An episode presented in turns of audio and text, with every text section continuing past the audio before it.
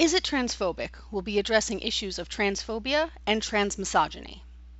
We may also address issues of racism, classism, ableism, and various other intersectional issues in this podcast.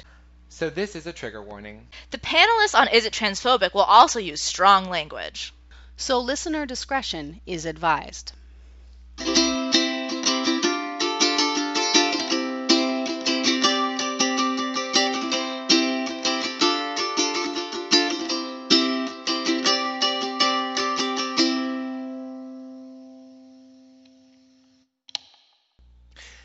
Hey everybody, how's it going? This is Ashley Lauren Rogers, the producer and creator of the Is It Transphobic podcast. Uh, it has been a while. For that, I certainly apologize. Um, honestly, we have been building up this new show coming out for the Trans Theater Fest, uh, and we're raising money for it on Indiegogo, and just quite frankly, it took all of my energy uh, combined with my day job. So I have not been updating. Uh, as a result, there were a number of folks who backed us over the past month, and if you feel like you need to take a month off, I completely understand and I respect that. I just ask that you let me know that's what's going on and that uh, hopefully you come back in a month's time and, uh, you know, continue to support us. If you want to continue to support us, even though, uh, again, I did not hold up my end of that social financial contract by releasing material, then by all means, let me know. Uh, I and again, I apologize. With that out of the way, uh, let's talk about something today. I'm just going to do a couple of quick one-off specific topics uh, as opposed to bringing in a panel for a little while again just so that i can kind of recoup and get back into the groove of things uh, i think june into july is going to be uh, also pretty intense but i think that we'll be a lot better and a lot easier. Uh, June into July, we're going to be doing a lot more interviews again, like we did last year for the Transgender Theater Festival at the Brick, uh, because July is when that is happening. And you're going to want to know more about these shows.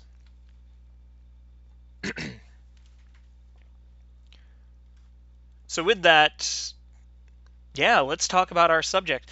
I wanted really badly to talk about Ronda Rousey uh, a little while ago because Ronda Rousey was just added to WWE's main roster, and I can't stand her. I did not watch her match. I heard from a lot of friends, well, you know, she's actually pretty good.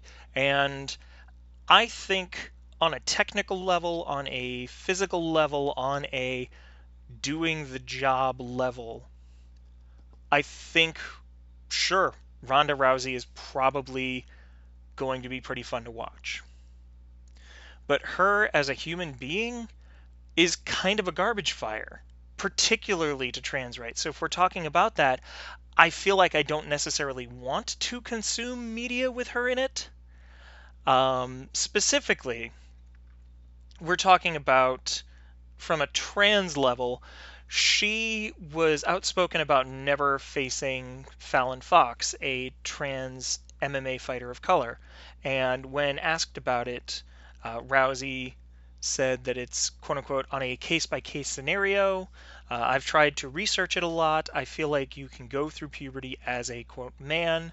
It's not something you can reverse. There's no undo button on that. And I'm curious to see what her research was because especially when you look at the uh, Olympic Athletic Commission, they allow folks who have physically transitioned and gone through hormone replacement therapy. There's still a little bit of funny business as far as that because there are a lot of us that can't necessarily do that, but at the same time, there's at least a pathway, and it's a pathway that specifically Fallon Fox has been uh, pursuing and had pursued. Now, when initially reached for comment on this, Fallon Fox had been going through hormone replacement therapy for one year, uh, which not that that matters, but it does on a athletic level because again, the Olympic Athletic Commission says that you have to be on HRT for two years, but that wasn't what Ronda was saying. Ronda wasn't saying, okay, if we're going by this, uh, then in a certain amount of time, yeah, I'll take her on. we'll we'll do this. She's saying never. There is no way that you can possibly do that. When in reality, uh, some of the arguments that people bring up is bone density, et cetera, et cetera. And Fallon Fox specifically said they may throw all kinds of backwards bogus bone density or bone structure arguments in to possibly save face if they lose because they sense that people are ignorant on bones within sport. Fox then continued, but at least some of them are the real deal in the way of fighting. Now, Fallon Fox is referencing, uh, and she said this on uh, Facebook, uh, but she said that uh, I'm quite sure that there are quite a few female MMA fighters who have the guts to fight another skilled woman without peeing their panties. Okay, that was aggressive, but you know, MMA. Uh, I think they may be a little more mentally tough and say, I'll fight a trans woman just like I'd fight a lesbian woman or a black woman. Uh, again, Fallon Fox is a trans woman of color. Uh, the big thing with this is trans folk who go through hormone replacement therapy actually face a disadvantage in bone strength and muscle density. And the only time, really, that bone density, because bone density was brought up uh, a long time ago during, um, I, I, forget the exact verbiage, but bone density has been used as an argument against.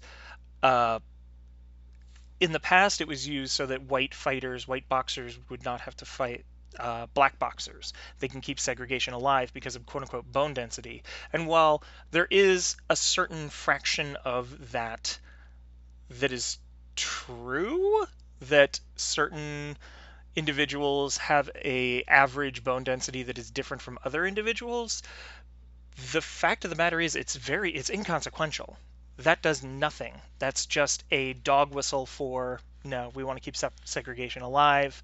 Um, and the long and short of it is unless you are wolverine unless you have an adamantium coating to your bones shut the hell up about bone density. So UFC president Dana White actually talked about this with regards to trans female fighters uh, fighting uh, cis female fighters, and he said that other fighters might say that bone structure is different, hands are bigger, jaw is bigger, everything is bigger, and I don't believe in it.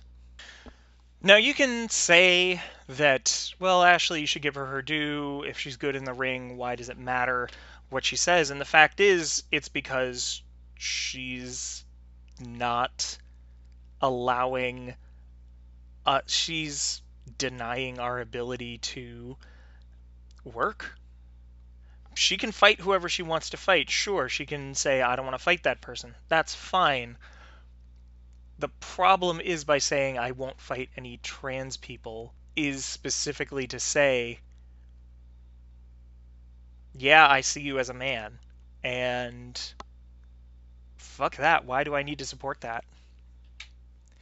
So for me, WrestleMania, WrestleMania, as much as I looked forward to it, and as great as some of the matches were, um, it was boring, and I actually skipped. I still haven't seen Ronda and Kurt Angle versus Triple H and Stephanie. I'm sure it was fine. I honestly think I'm going to walk away whenever Ronda is competing. The other story I want to talk about, and this happened a little while ago, maybe even before the uh, definitely before WrestleMania. It is the story of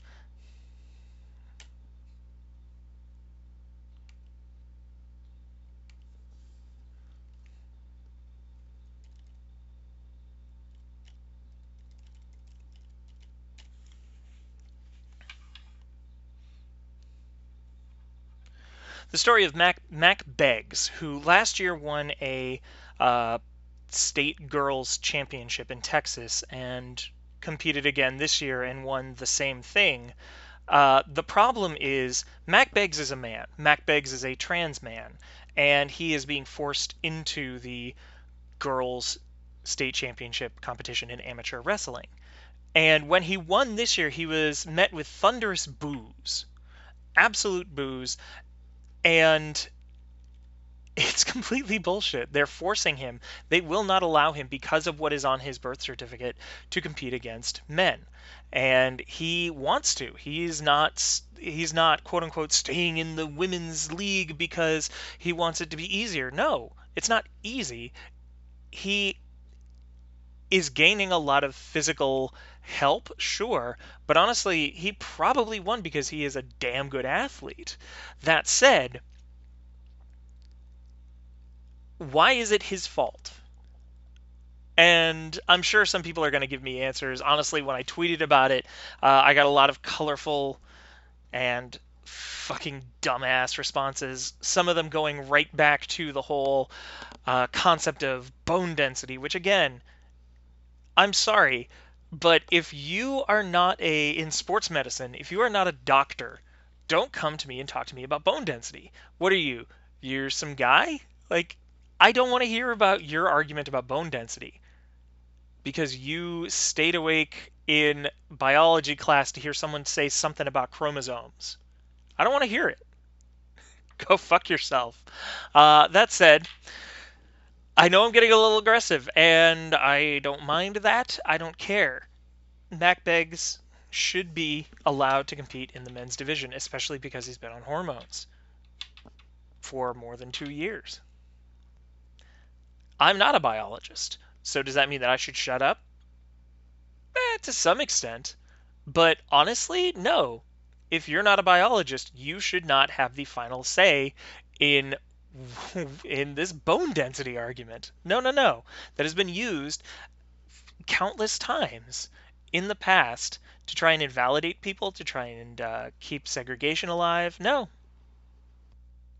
I also want to quickly throw out as much as, yeah, I'm making the argument that you should listen to a biologist. Uh, biologists, uh, doctors, etc., etc., have been gatekeepers against trans folks and trans expression, so that can still be a very tough issue that I want to acknowledge, but at the same time, I am a lot more interested in what they have to say than some armchair biologist from Twitter. Just shut up. So I want to end on something positive. So let's talk about something positive. Something very positive for me is Scowl. Here are a couple of endorsements for Scowl. Hi guys, I'm Cleo Stiller, host of the new television series Sex Right Now. One of our most popular segments was shot with Ashley. She is an incredible artist and we have to support her. So, hashtag scowl. Hey fam, this is Shakina. I'm just here to give Ashley Rogers a shout out. Uh, I'm really excited about her show Scowl, Fight for Your Rights at the Brick this summer. I hope that you will support her crowdfunding efforts. Uh, Ashley's so great. We've worked together before on my play, and I'm so excited to see what she's coming up with. Uh, I'm sure it's going to be great. Please help support. Thanks so much. Uh, Scowl Fight for Your Rights is going to be happening in July. We're right now doing an Indiegogo for it. We're right now trying to raise money for it. Uh, I really hope that you'll go ahead and uh, give us something. We have all sorts of different price structures, and if you can't, hey, share it around. Support subversive trans art. So thank you very much for listening. Thank you very much for supporting. Thank you so so much. Uh, again, we're back. We're gonna make things right. We're gonna keep going, and yeah, just know that we here at Is It Transphobic love you and we love that you keep listening. Is It Transphobic was produced, edited, and coordinated by Ashley Lauren Rogers. The Is It Transphobic logo was created by Phoenix Sweeney, and you can see more of their work at tinylionroars.github.io. The original music you heard was all created by Vivian Aladrin, who you can find on Bandcamp at vivianaladrin.bandcamp.com.